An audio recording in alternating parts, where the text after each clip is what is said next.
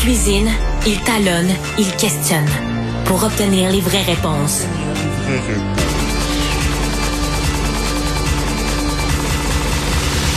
Du Trisac. Alain Pronkin est avec nous pour parler de religion. Alain, bonjour. Bonjour Benoît. Alors, il y a euh, Pamela Groslo là, qui a décidé de tracer une ligne dans le sable.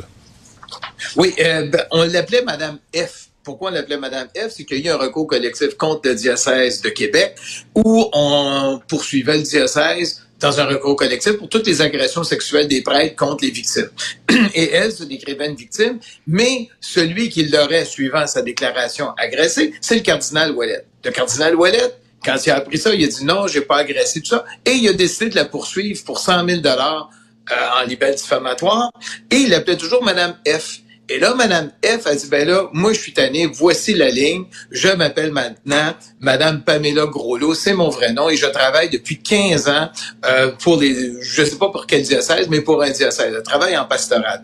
Donc, elle a dit, je ne suis pas reconnue comme une victime parce que je ne sais pas au niveau de la procédure, puis ça, faudrait demander à ceux qui ont fait le, recours collectif. Est-ce que dans son cas spécifique, ça a été contesté? Est-ce qu'on dit, vous n'êtes pas une victime pour telle, telle, raison? Mais elle, pendant deux ans, il y avait un elle s'en va public, puis elle dit, il faut qu'il y ait des balises, il faut que ça soit clair, qu'est-ce qu'on fait dans le cas où quelqu'un, et là on parle de quelqu'un en autorité, on parle d'un évêque, on parle d'un cardinal, et indiqué comme étant un agresseur potentiel. Il faut faire attention, il n'y a pas encore eu de procès, il n'y a pas de procès criminel, ça, il faut toujours se mettre en garde. Mais cette personne-là, cette victime-là, a dit, ben, je m'appelle Pamela Boulot. Et là, c'est, ça a sorti fort à Québec.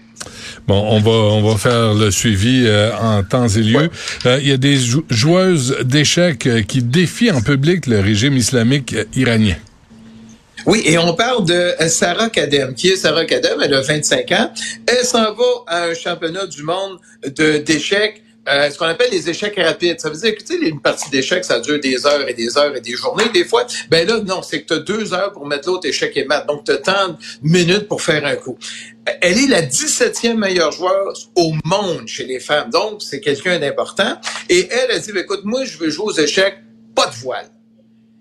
Sauf que c'est maintenant, je peux plus rentrer chez nous. Alors, l'Espagne a décidé de l'accueillir, elle, son mari, son enfant. Et ce n'est pas la seule. Il y a plusieurs autres femmes d'Iran qui sont des très bonnes joueuses d'échecs et qui décident, non, moi, je joue aux échecs, pas de voile. J'ai un adversaire devant moi, ça sera pas de voile. Et ce qui est intéressant de ce qu'elle a dit, et ce que les joueuses d'échecs iraniennes disent, ils disent, il y a de la police des mœurs qui nous suit dans les hmm. différents pays. Et moi, je me pose la question, parce qu'à Toronto, on l'a. Est-ce qu'il y a de la police des mœurs qui est rendue à Toronto et qui suit les différents, euh, la communauté iranienne qui est très présente au Québec aussi, mais en, Toronto, il y en a beaucoup. Est-ce qu'elles sont présentes? Parce qu'on se souviendra que le gouvernement canadien va dire, écoutez, il y a peut-être de la police chinoise qui est ici, qu'on va enquêter. Et il va falloir enquêter parce qu'elle dit, ces joueuses-là disent, ils sont là tout le temps, et ce qu'elles font, c'est que cette police-là son job, c'est de nous ramener en Iran après les hmm. compétitions. Donc, c'est important ce qu'elle a déclaré, mais on s'aperçoit que les femmes iraniennes, et plus particulièrement les joueuses de sexe, disent on en a assez, voici, on n'en porte plus. Puis là, maintenant, ben, on demande l'asile dans les différents pays. C'est ce qui arrive. Bravo. Euh, encore une église euh, vandalisée? Oui, et ça, il y en a de plus en plus. Il y en a beaucoup en France. Et là, dans le diocèse de Lyon, évidemment, on a, on a mis le feu, on a renversé des livres, des livres sacrés, des hôtels, la crèche de Noël, on a tout renversé. Et même le diocèse de Lyon, où c'est arrivé, écoutez, on en a des actes antichrétiens, des dizaines maintenant, des injures, des menaces, des tags, des dégradations, des vols on n'en sort plus, il y en a de plus en plus en 2022. Et il dit là maintenant, on a beau avoir des policiers qui viennent nous former quoi faire euh, pour la protection, pour la sécurité, mais c'est en augmentation. Mais ça, Alain, est-ce qu'on va le dire, c'est des islamistes là qui mettent, euh, qui font du, vandalisme dans les églises? Euh, tu peux avoir ça, tu peux avoir parce que ça, ça on en a vu par le passé. Ben, on a vu des prêtres et des décapités.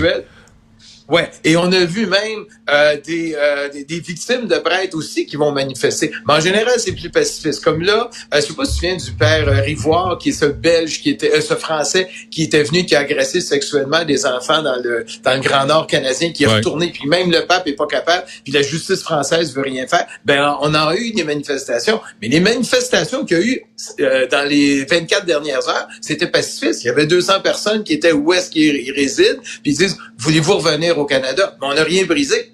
On a le droit de manifester, mais brisons rien. Mais là, on a à peu près euh, n'importe euh, quoi qui peut arriver. Puis juste pour que, euh, tant qu'à être dans ce sujet-là déplorable, au Nigeria, ben, on a brûlé un prêtre, tout simplement.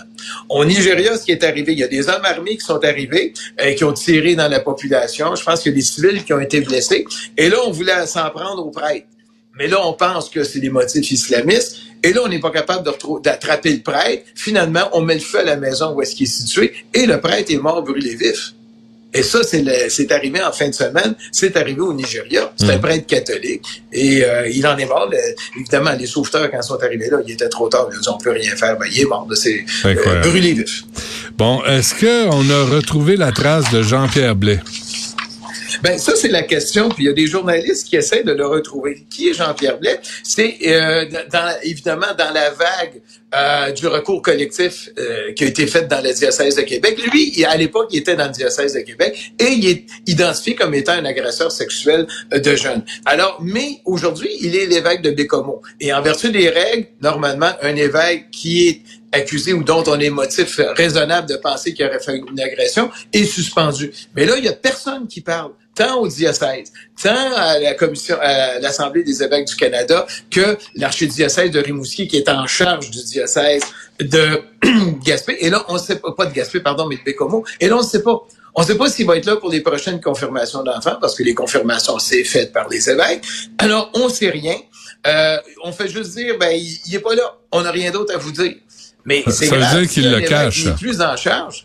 Et actuellement, il le cache. Est-ce qu'il va y avoir une sanction qui va arriver de Rome en disant, ben là, vous pouvez plus être là? Parce que normalement, c'est environ 30 jours que Rome a pour dire, ben, il peut plus euh, officier. Mais on n'a rien. Fait qu'on n'a pas de réponse de Rome. Il y a personne qui ose parler en disant, sauf que euh, il il a l'archidiocèse de, de, de- l'archi- diocèse de, de, voyons, de Rimouski dit tout simplement on a fait notre travail. C'est quoi votre travail? C'est de rapporter le tout au pape. Mais qu'est-ce qui se passe après? Ah, on a fait notre travail, on a rapporté.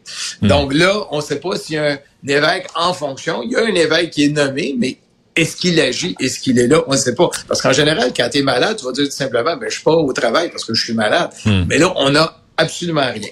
OK. Et dernière nouvelle, euh, Alain, les Émirats arabes unis vont enseigner la Shoah.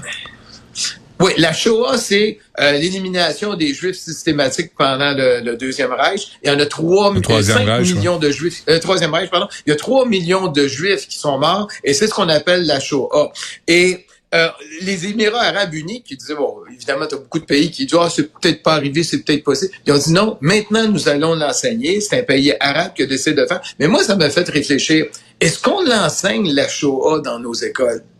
Ça, je me suis toujours posé la question parce que je me souviens pas. Puis en général, j'ai une mémoire pire. Je me souviens pas qu'on nous ait enseigné ce qui est arrivé au peuple juif durant la Deuxième Guerre mondiale pendant que j'étais à l'école, primaire ou secondaire. Primaire, un petit peu, on entendait parler de la guerre, mais est-ce qu'on est allé jusque-là? Et là, c'est c'est important, je pense qu'il va falloir revoir aussi nos manuels d'enseignement au Québec. Est-ce qu'on enseigne ce qui est arrivé au peuple juif durant la Deuxième Guerre? C'est Ouais. quand même quelque chose. Là, tu veux- 5 millions de personnes. Là, t'es rendu, tu veux qu'on enseigne l'histoire dans les écoles au Québec? T'as du front. Euh, Je sais pas ce qui te prend ce matin, Ouais, là. vrai. Alain, vraiment. Ben, Va- va- non, non. Ben, Ben, je sais j'ai toujours un fait pour l'histoire. Non, mais je Ben, réfléchis à, à annuler ta chronique. Là, je veux dire, t'en demandes beaucoup. Tu sais, enseigner l'histoire dans les écoles au Québec? Ben là, vraiment, Ouais, ben- t'abuses des bonnes choses. Euh, OK. donc, je recommencerai plus, Benoît. Je recommencerai plus. Ça marche. OK, hey, Alain Pronkin, merci. À la semaine prochaine. Merci. Salut.